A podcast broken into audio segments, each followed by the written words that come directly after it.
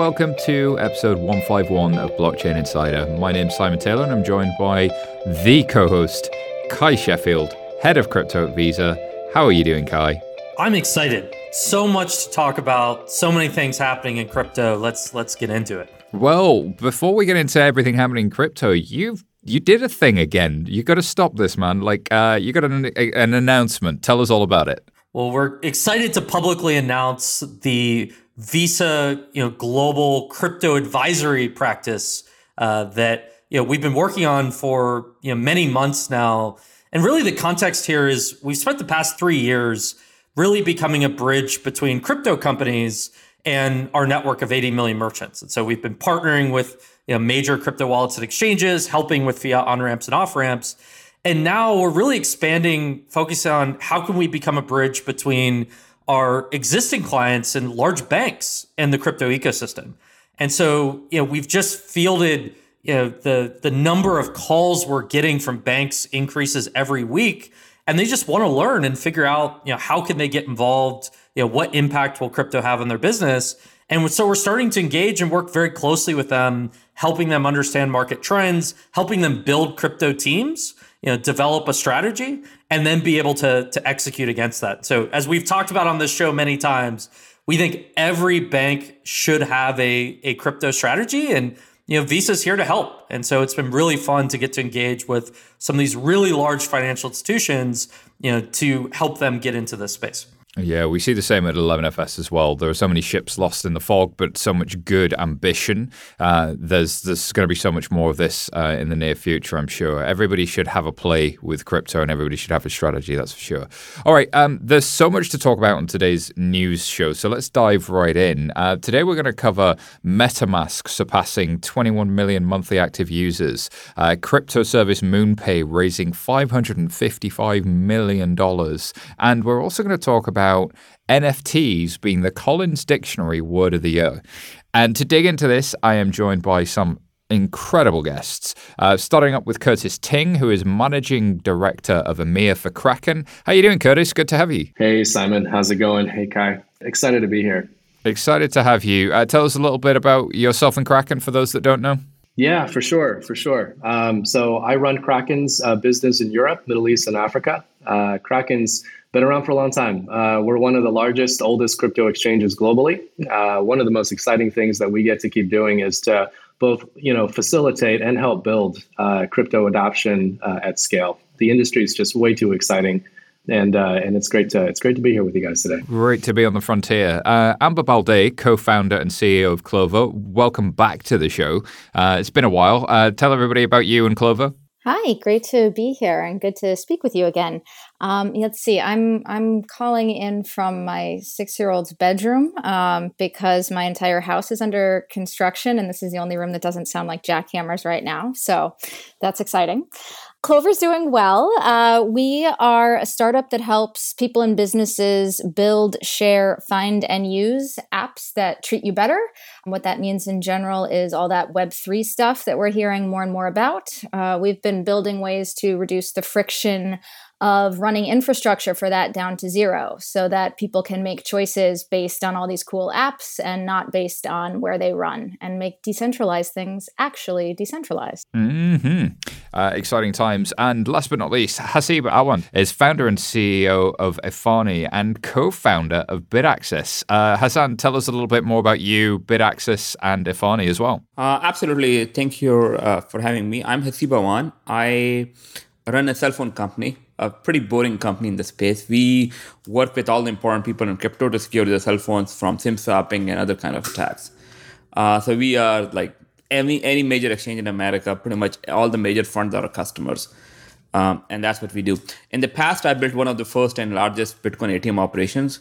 We started building Bitcoin ATMs in 2013, uh, for which Visa blocked my card. Uh, I'm just telling you, my PayPal, I cannot still function because I was selling Bitcoin for PayPal on PayPal, so I can't still use it. But yeah, that's my history in crypto. Uh, that we uh, allowed millions and millions of people to buy bit, their first Bitcoin through ATM, and now I just help them secure it. Uh-huh. Moving from the person that sells it to the person that secures it. It's a good, it's a good uh, move, and SIMs are still so important to everybody when SMSs are a big part of what we do. Uh, so long may it be secure. And speaking of things that uh, need to be nice and secure, the first story this week uh, is about MetaMask. Uh, the uh, Web3 wallet has surpassed 21 million monthly active users as part of ConsenSys. Have also raised ConsenSys, the company behind MetaMask, has raised 200 million to make, quote, Web3 universally easy to use, access, and build on. Um, and of course, MetaMask, if you haven't used it, is the wallet, aka a browser extension or mobile app that allows you to use a bunch of decentralized applications. MetaMask is considered is is the dominant and primary uh, way that nearly uh, millions of people, uh, 21 million monthly, it seems, uh, access these Web3 applications, which is a 38x increase from 2020. Um, and there are ConsenSys are estimating that there's a about 3,700 unique Web3 applications. That number seems low to me. But Cuy, um, contextualize this for me. Uh, 21 million monthly active users. Um, it's not as many people that have mobile phones, but it's a lot more than nothing. W- where do you think we are in this journey? Yeah, I think the other fascinating thing is it at least feels like you know people who are active users of MetaMask, you know, they're using the MetaMask wallet many more times than they're likely using other financial institutions that they have. And I feel like you know, the number of transactions that are happening on public blockchain networks, you know, between NFTs, between DeFi. It's like these wallets are becoming more of browsers. And so one of the things I'm really interested to see is, you know, are we going to have a world where there are as many non-custodial wallets as there are, you know, custodial wallets and traditional financial institutions, or is there going to be this consolidation where there are only a handful of really large popular browsers today and so is is MetaMask going to be like a, a Chrome or Firefox that just becomes this interface a lot of people use? So uh, maybe Amber, I, would love your perspective as as you've been following you know Web three from the beginning.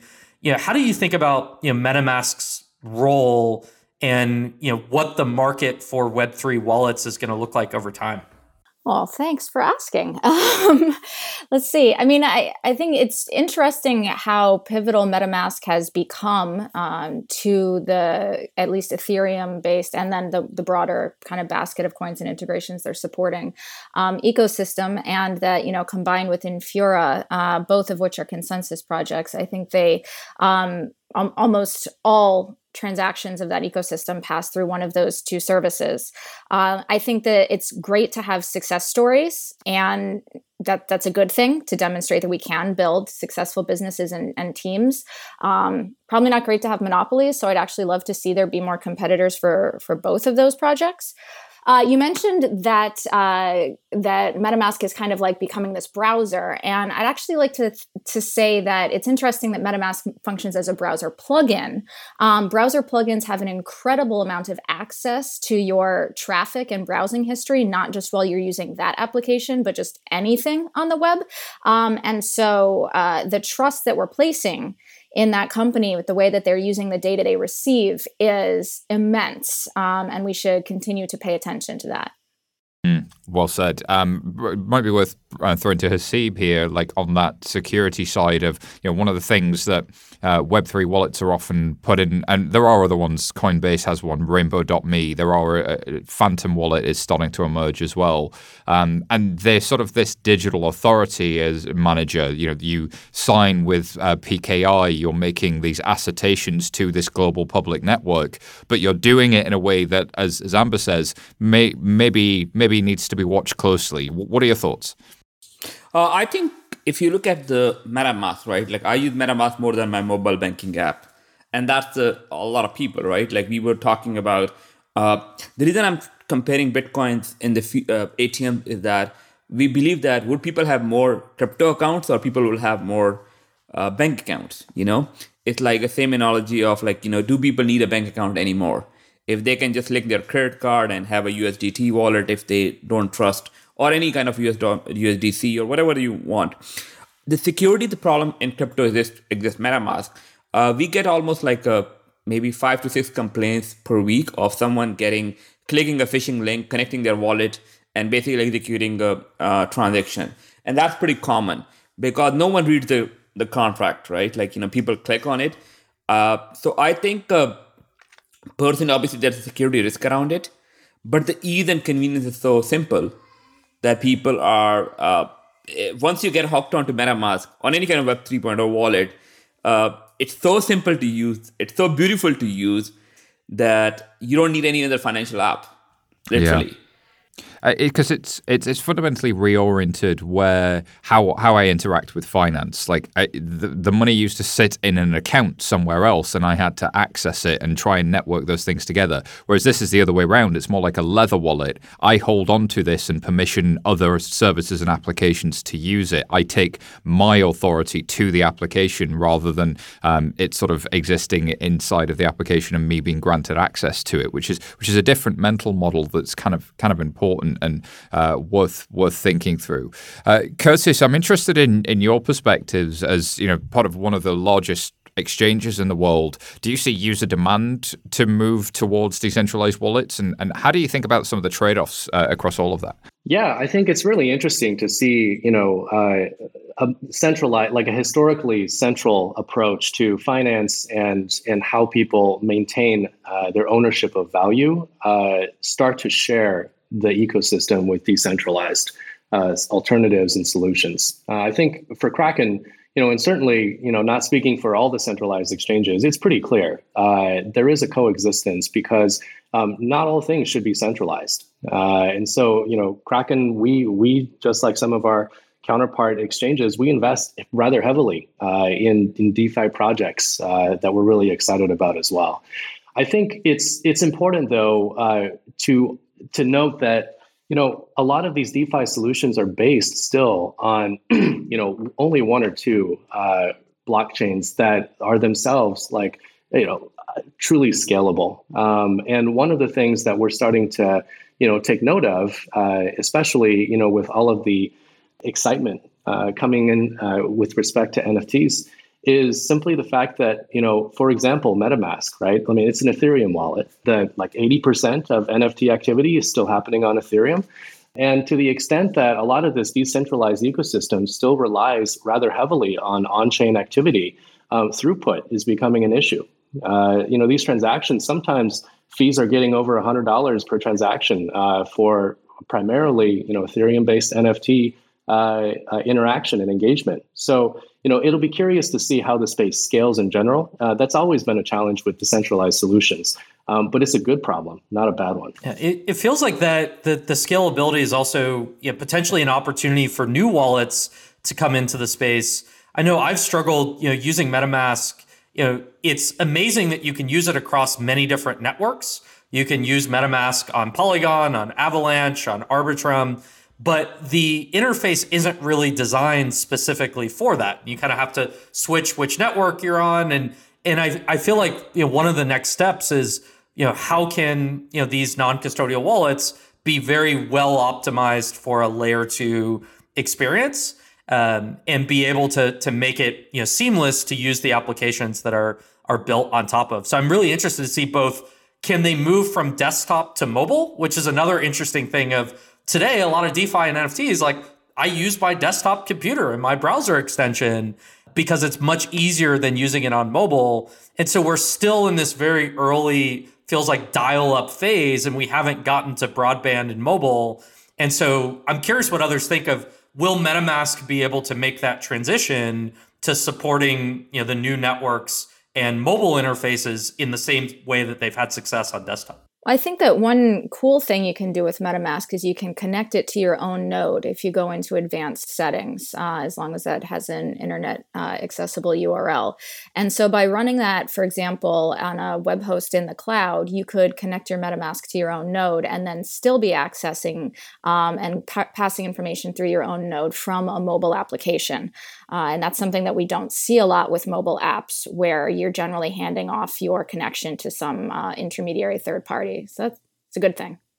Yeah, I think there's like this tension of expert mode versus uh, easy mode that a lot of the wallets are, are, in the stages of trading off, and security versus privacy versus the ability, as you say, to increasingly decentralize and manage your own OPSEC. Uh, and of course, MetaMask supports some of the hardware wallets that are also out there. Um, but again, the level of expert mode that you need to get to for most people is, is still not necessarily there. Uh, and it feels like we're early, and the fact that there are competitors is, is really, really compelling. Um, I'm sure we could talk about wallets forever. I think they're one of the most under discussed topics in, in all of crypto. Um, but I do have to uh, keep us moving. So I'm going to read out the next story, and I'd love the thoughts of, of everybody on this one. So, crypto payment service MoonPay raises 555 million from uh, Coatue and Tiger. Um, this round values them at more than 3.4 billion dollars. Um, and of course, MoonPay, if you haven't used it, allows people to pay for crypto and digital assets assets or NFTs via a card, via Apple Pay, or even open banking. Uh, if you've ever used OpenSea, you probably used MoonPay. If you didn't, um, just sort of if you wanted to use your, your card right there. The company was previously bootstrapped and profitable, generating $150 million in net revenue this year. Um, but the funding will be used to scale up its crypto payments ambitions, driving mainstream adoption of digital assets and NFTs. It's all about like adoption, right? Like what can always about when you build a startup, like why can't Visa does it? I think it looks pretty simple for Visa to just turn it on. But right now, there's always like, you know, I think there will be not be one single player. So now does MoonPay replaces Visa or Visa replaces MoonPay? That's the question. That okay, you know, that can they become big, much bigger that people are now only looking for like crypto become the predominant currency, and Visa or like you know credit card become a very small transaction. Um, so I think uh, uh, there will be like probably ten other companies who will basically raise at the same valuations and same in the coming weeks. Uh, I think that credit card is still bigger part of our life, and it will not disappear for the next ten years at least. Um, so uh, bravo because when we were running Bitcoin companies earlier on, frankly, there were like, uh, what would be the round? Half a million dollars, one million dollars. And if you go to bigger companies like, you know, like Visa or any kind of, sorry, Cuy, I'm asking Visa again because you're in front of me, but like if you go to companies, they will not even entertain your idea of having a crypto. But this capital allow them to go into deeper integration and talk to merchants and acquire companies, which will help them solidify their position in the market.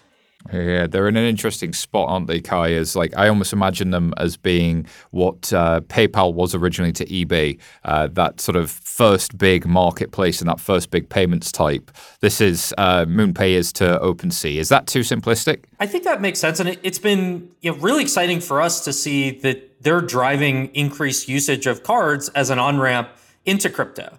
And you know, I feel like you know a, a year ago or so, the dominant mode of on ramping, you know, you would buy on a you know centralized custodial exchange, and you might use ACH or Wire, and then you would withdraw the crypto that you bought on the custodial exchange to your non-custodial wallet. Now, what MoonPay is doing is making it much easier inside of the non-custodial wallet, inside the NFT platform or the DApp you want to interact with. Now you can purchase you know, crypto directly with a card that arrives you know, at your wallet. And so I think they've been able to, you know, really cater to this next generation crypto developer ecosystem the same way that Stripe was able to provide services to, you know, mobile app developers and other new e-commerce developers. If you're building a DApp, you know, MoonPay, Wyre, Ramp, you know, they've been able to have these really interesting businesses. And part of it is because they're also serving as the merchant of record. You know, because, you know, a lot of the uh, companies building crypto products, they're non-custodial. You know, they don't want to manage consumer funds or, or do KYC and compliance. And so it's like MoonPay is kind of its own, you know, custodial exchange that is just embedded inside, you know, hundreds of different non-custodial wallets and, and apps for different use cases. And so, uh, Curtis, I'm curious how, how you think about, you know, cards as an on-ramp, you know, into crypto and the role that that MoonPay and consumers going directly to MoonPay is playing versus people going to Kraken purchasing and then withdrawing to a, a non-custodial wallet. yeah, for sure, for sure, Cuy. Um, yeah, so when I look at MoonPay, it's super interesting, right? Uh, I I see it as a really interesting example and a really cool one for the industry of of the maturity of how the of, of how the ecosystem's infrastructure is is starting to play out. It's really not unlike, for example, uh, what we're what we've seen in traditional banking over the years. I mean, you know, it's it's not like every single bank runs their own backend, uh, and we're starting to see consolidation on the infrastructural layer. You know, below Moon, below MoonPay. You know, so for example, you know, uh, MoonPay, uh, not unlike many other uh, similar offerings, you know, utilizes uh, zero hash quite a bit um, which provides a lot of that sort of back office powering, which then allows MoonPay in turn to focus more on that last mile delivery, connecting to uh, you know to to MoonPay's integrations, providing very delightful client experience, and and really being able to optimize for those integrations to OpenSea and, and other in other marketplaces. And so really it's it's kind of a success story, I think, for for you know the evolving the evolving reality that exchanges don't necessarily, you know, brokers, exchanges don't necessarily need to build the entire stack anymore. Uh, and that there's a lot of efficiencies to be gained from you know underlying infrastructural providers uh, that allow MoonPay and, and similar to, to be able to focus on on the things that actually move adoption. It's interesting, Curtis. You mentioned Zero Hash. We actually had them on uh, the the founder on a couple of episodes ago, and uh, I think they're in an interesting spot building tools for people. But Amber, I know this is a subject near and dear to your heart, making Web three more accessible. But it's always a, a trade off: this accessibility versus you know privacy and and, and uh, security in that space.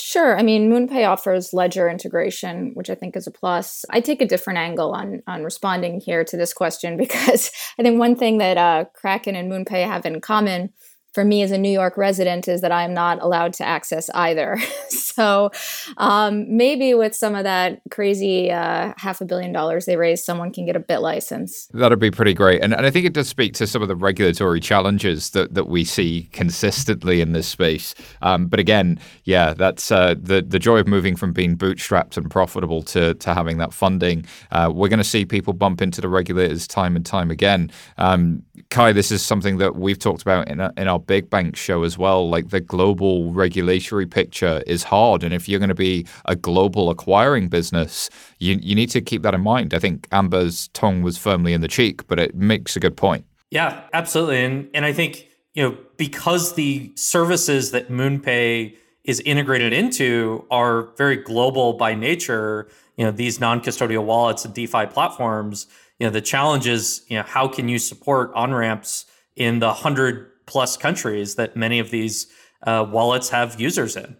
And you know, I think you know we're going to see many different approaches of you know different payment rails, different acquirers, and that's a it's a pretty complicated you know payments business that it's usually a one large global corporation has a whole team that has to try and optimize you know for rails to support that and now you know they have to be able to to provide these services for you know three person crypto startups that you know started at a hackathon but now have customers all over the world.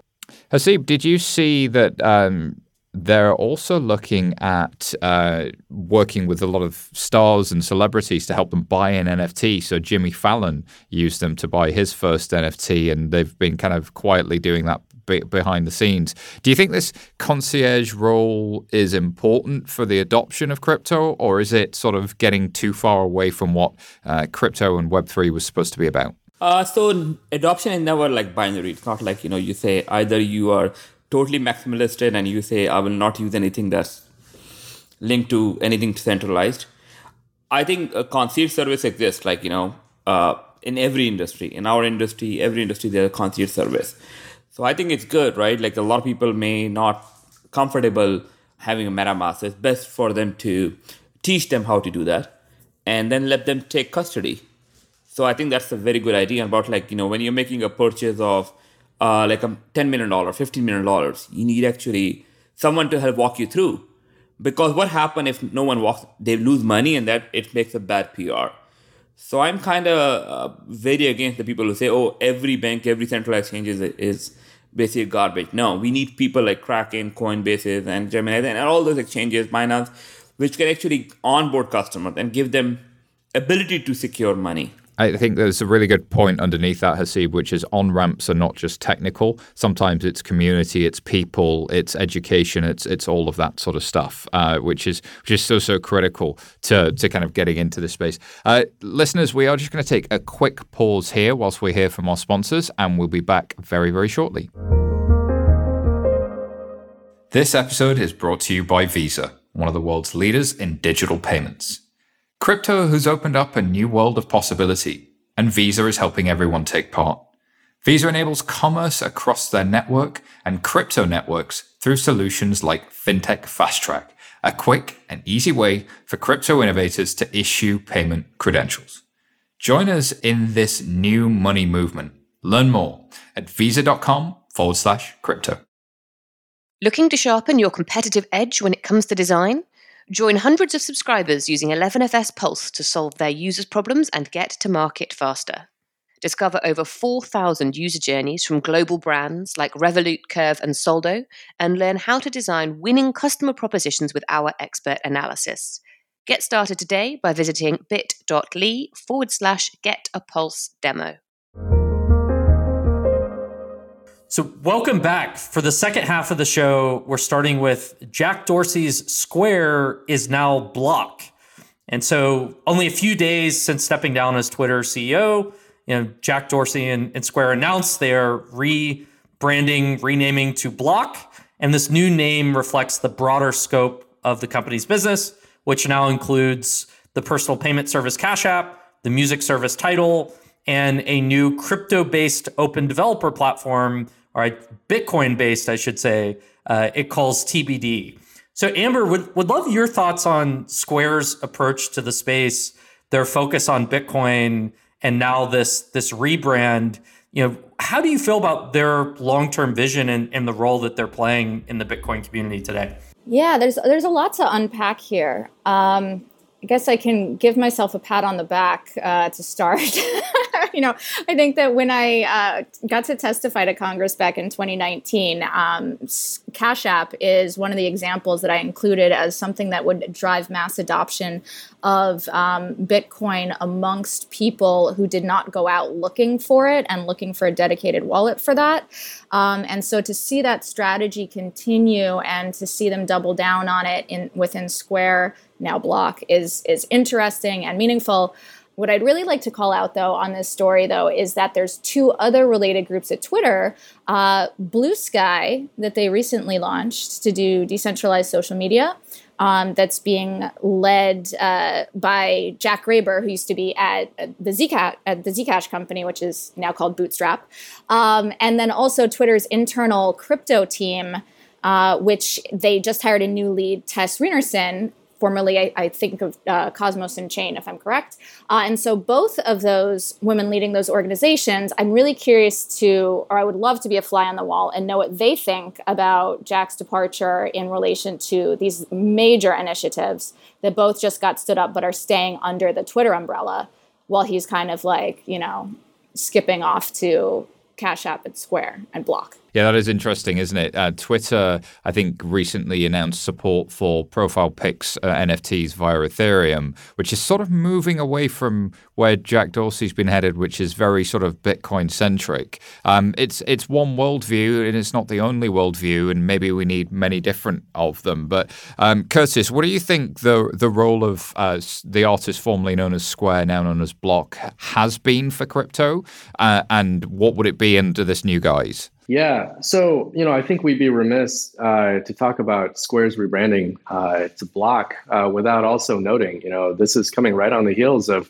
Facebook rebranding itself into Meta. Um, you know, I think it points to the multifaceted and more open nature of, you know, what these companies uh, are starting to think of when it comes to figuring out, like, how do they develop products that, you know, uh, that that serve a multiplicity of, of, of people beyond their original visions. Um, but probably more importantly, it's an interesting contrast because you know the thing that Square really did for Bitcoin uh, early on was really telling about you know Dorsey's view. I think as a whole of the industry, you know they hired dedicated Bitcoin uh, developers.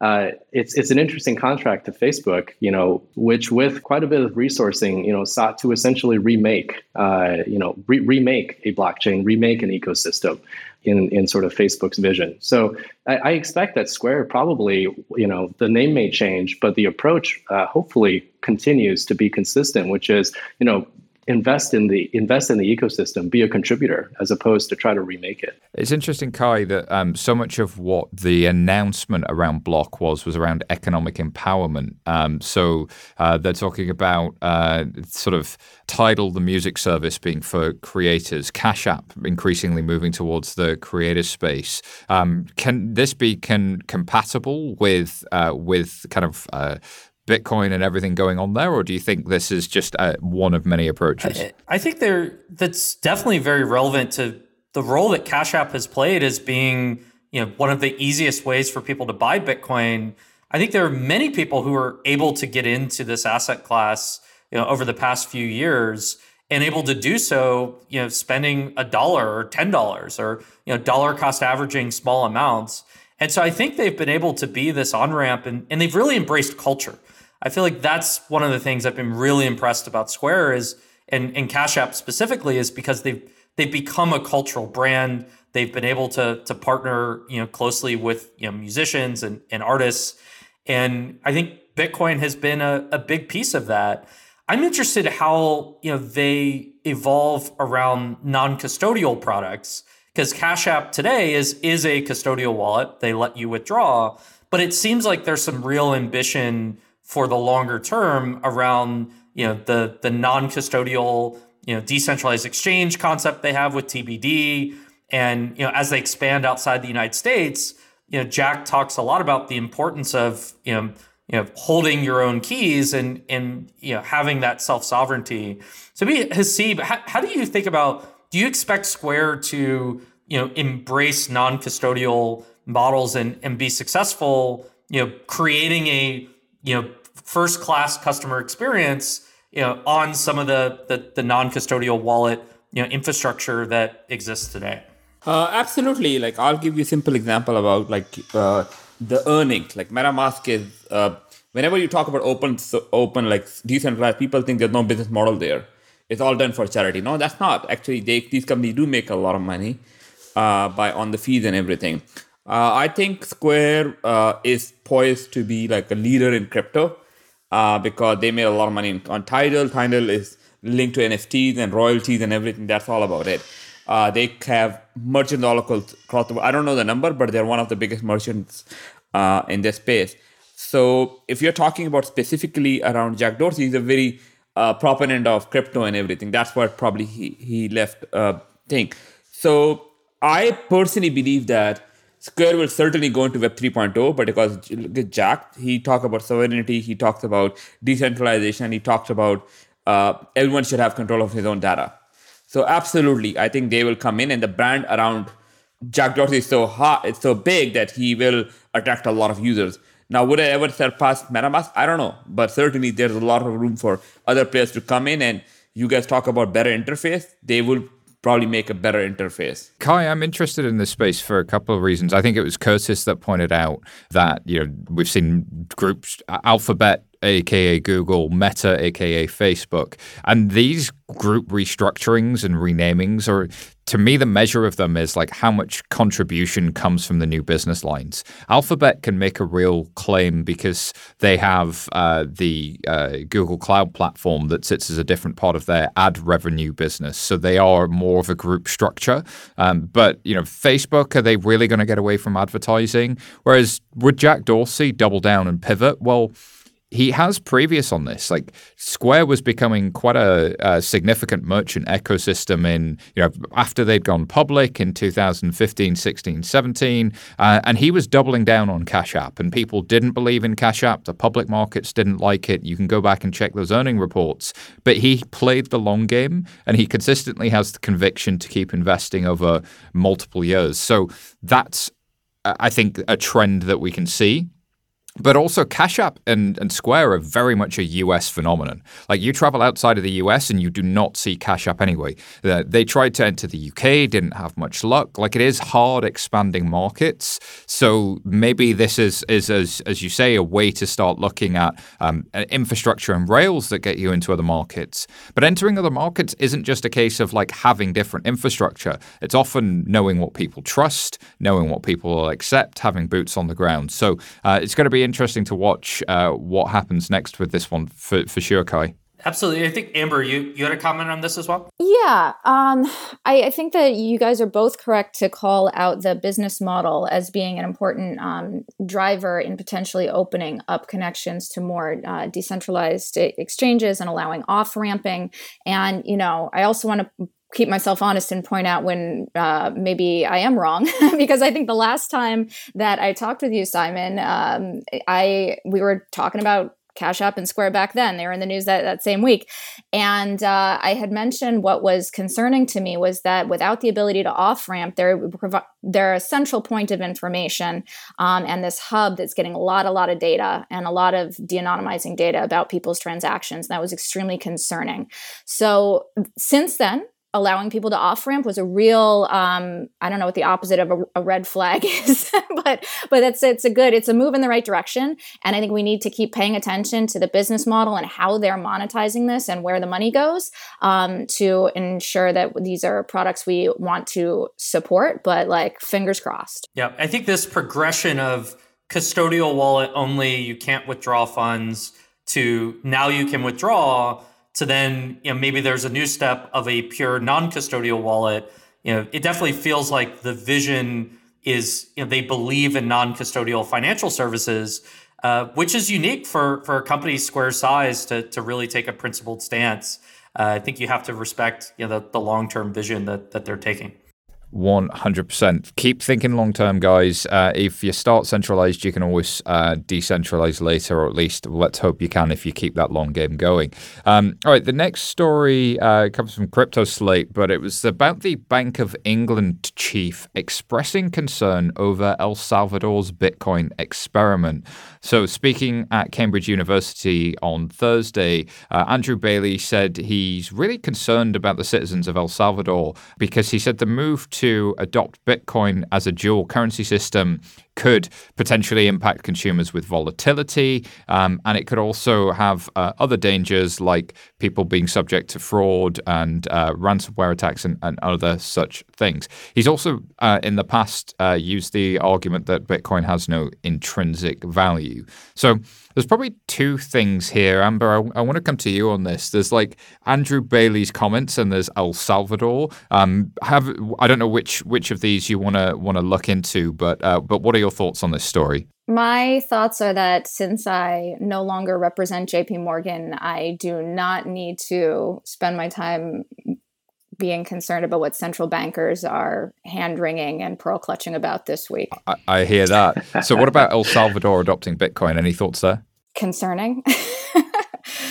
um, you know, it, it, it really depends uh, how these uh, policies are implemented from a an like if we were writing this as a technical spec, there's a big difference between the words would, should, and must.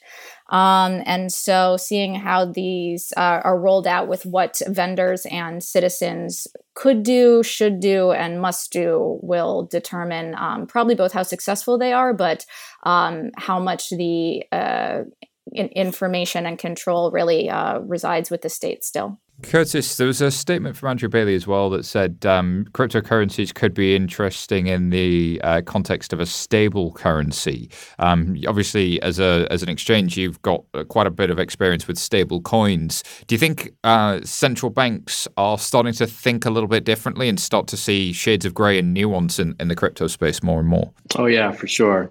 So you know, it's it's it's been really interesting uh, here in Europe to to see that uh, discussion developing. Um, you're also starting to see beyond central banks, uh, you know, the government apparatus is starting to lay the groundwork. Uh, the markets of crypto assets framework that's coming online in just a couple of years, which will be the law uh, across Europe, for example, um, departing from the UK for a moment, uh, is really, really uh, prescriptive about stablecoins, clearly trying to lay the groundwork for the eventual deployment of CBDCs. Similarly, uh, you know, in the UK, you're starting to see, you know, the FCA and, and other regulators, uh, you know, start to take a really close look at uh, current stablecoin offerings, primarily through the lens of AML law, uh, but but it's it's really going from there. Uh, it's also been fascinating to observe some of the discussions about what models of stablecoins uh, are going to be permitted in the context of CBDCs going forward. You know, right now it really spans the gamut, everything from private issuance, so stablecoins as we pretty much know it, uh, to to central bank issued only. Uh, the jury's kind of still out on uh, on which model is going to be most viable and most scalable. Yeah, it, it, it feels like there's just this this real contrast between you know top down you know government you know planned and mandated uh, payment services uh, versus you know bottom up you know market based you know competitive approaches. And whether it's bitcoin or cbdc there's a lot of new infrastructure. And we've talked about this on, on previous shows. You know you can't just write a, a bill and a law and you know now everyone's ready to use bitcoin. There's a lot of education that has to happen a lot of companies that have to be able to manage custody and you know have new fraud and, and risk tools um, and you know that doesn't happen overnight, and it's very hard for a government to coordinate that and handle it all themselves. So I'm really interested to see can you know and, does El Salvador embrace more of an open ecosystem of service providers that come in and offer you know competitive products that support Bitcoin, or is it entirely the you know government wallet that they offer? And you know, what does this look like with stablecoins versus CBDC, where it's very clear there's a lot of infrastructure being built out and integrations happening for stablecoins. You know, it's much easier to be able to uh, you know let the market decide you know which networks, which products people want to use, than to try and pick one and, and design the whole economy around it.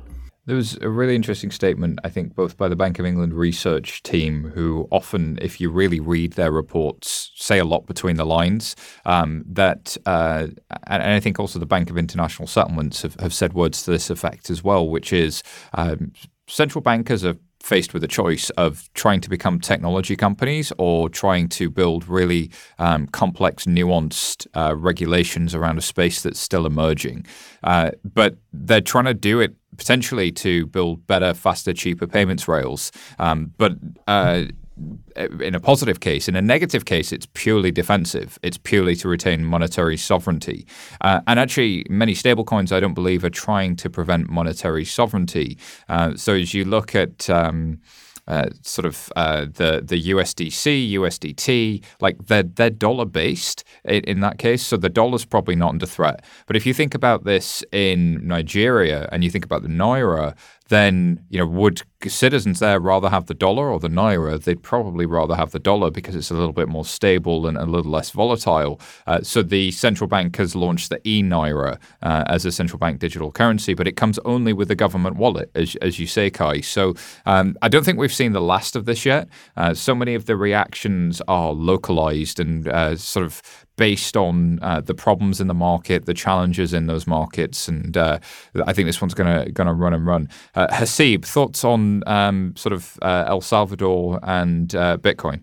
Uh, yeah, full disclosure, we work with them on cell phone security, so I'm a bit biased there. But I can tell you one thing that a lot of people think, oh, again, it has to be like totally one way or other way. You know, if government control wallet, like you know, that's happening, so it's a good step.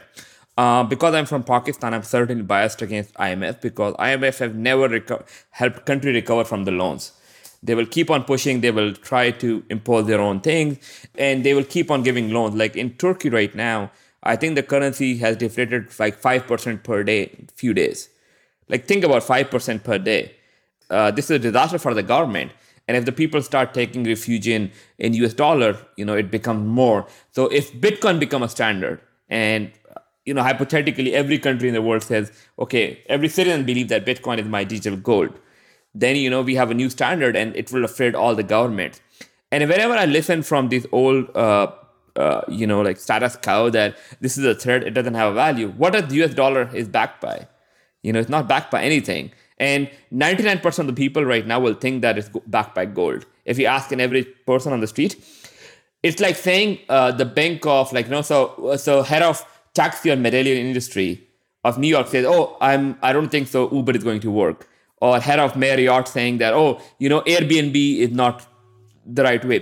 In the past, what used to happen was that banks had the power to dictate the terms. Now it's not the case anymore. Coinbase can pretty much go there and buy any kind of a bank and just shut it down tomorrow and will not even hurt them. Um, you can launch a DeFi protocol and it will have a, a locked value of $1 billion, which is, I think, 98% of the banks in America do not have $1 billion in deposits. It's a time for them to be scared. So they have two options: either get destroyed or join the party. Well, there you go. That's pretty pretty blunt. Uh, Cuy, I think it's time for some honorable mentions. Yeah, so you know, here are a few stories we didn't have time to, to cover, but deserve a shout out.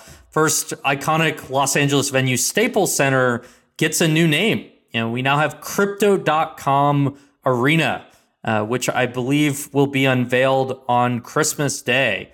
And so, Crypto.com founder uh, Chris Marszalek uh, says, you know, the city of Los Angeles and the people who call it home have always been pioneers, you know, pushing the boundaries and innovating and you know it makes a lot of sense for you know crypto.com you know to really you know sponsor this property and and have this as a way that mainstream customers get introduced. So excited to see all of the sponsorship battles between large exchanges Indeed. This story from the BBC NFT is now, or non fungible token, is in the Collins Dictionary Word of the Year. The use of the abbreviation rose by more than 11,000% in the past year. Um, and it's unusual for an abbreviation to experience such a massive rise. Um, they also say whether the NFT uh, will have a lasting influence is yet to be determined, but this is one of the most sudden rises of a word we've ever seen. Other words include climate anxiety, neopronoun, cheugy, a slang term used to describe and uh, dismiss uh, anything seen as hopelessly uncool or unfashionable, like me trying to pronounce it. Okay, it's time for Tweet of the Week. Tweet, tweet, tweet, tweet. It's the Tweet of the Week. Tweet of the Week. Technically, it's tweet of the month these days, but we still like that sound clip from from Petrit from back in the day. So shout out to Petrit, um, who's doing amazing things in sports and crypto right now. Um, on to our last segment. Um, the tweet of the week comes from John Hillis, who says 95% of NFTs are money grabs, jokes, and experiments that will collectively be worth zero dollars. The other 5% will create a composable layer of ownership that shapes the future. Cuy, I know you're pretty passionate about NFTs, so I'm sorry I have to throw this one to you. What do you stand on this one? I, I agree. I think there's just there's gonna be an infinite supply of NFTs. You know, as the the cost to create them you know trends down, you know there will be I would expect billions of NFTs, and and it's impossible for all of them to have value. And I don't think the purpose is for all of them to have value. And so I think as a primitive, there are a lot of things that you can do. Uh, there will be a few that have some historical meaning, you know, just like of all the art that's created, only a small amount of it you know has real value. But I think that that's okay, and it's just you know having people understand that going in and not expecting you know these to be financial assets that are all going to go up. In- Amber, thoughts on this one? That the value of art is purely monetary is, I just think, a fallacy. Ooh, great sentence. Um, Cuy is nodding. Uh, listeners, you can't see that. Curtis, thoughts on this one? Yeah, this just about trends with the percentage of startup success, doesn't it? Uh, ultimately, I would say experiments should be in the 5%. Oh, interesting. And then a composable layer of ownership, Curtis. Any any thoughts on on the meaning of that? Do you want to unpack that? Yeah, uh, stuff we own isn't going to stay in the real world for only for very much longer. Uh, so you know that composable layer of ownership is something we should all be watching and, and getting really excited about. Here, here. Haseeb, any last thoughts? Uh, I think NFT would be like probably like 2017 ICO crash, where some of most 99% will lose their value and then the one person will cover up for all the gains. Mm. I think the cost of uh, having NFT right now, everyone is buying NFT to flip it. Uh, so it's like theory of greater fool, you know. But some of them are actually really good. You know, you want a piece of part. Like if Bible was digital, who wouldn't want to keep a copy of it, like original one? And I think the the biggest thing is royalties because you can actually tokenize a specific asset and be sell it to multiple people. Uh, that wasn't possible before. Art with functionality, art with royalties baked in every time it's transacted. Yeah, that's super exciting.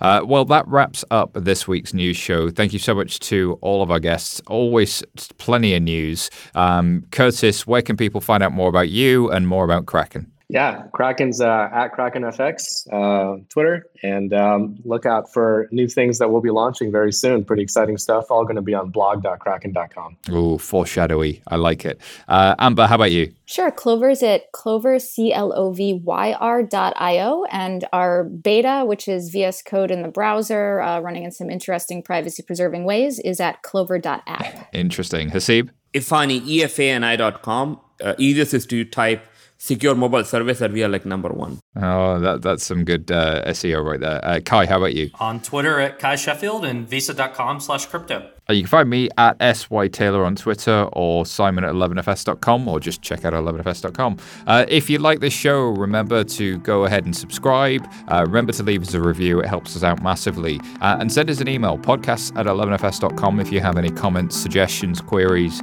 guest ideas. What do you want to hear about? What do you want to know more about? Uh, thank you so much. Bye for now.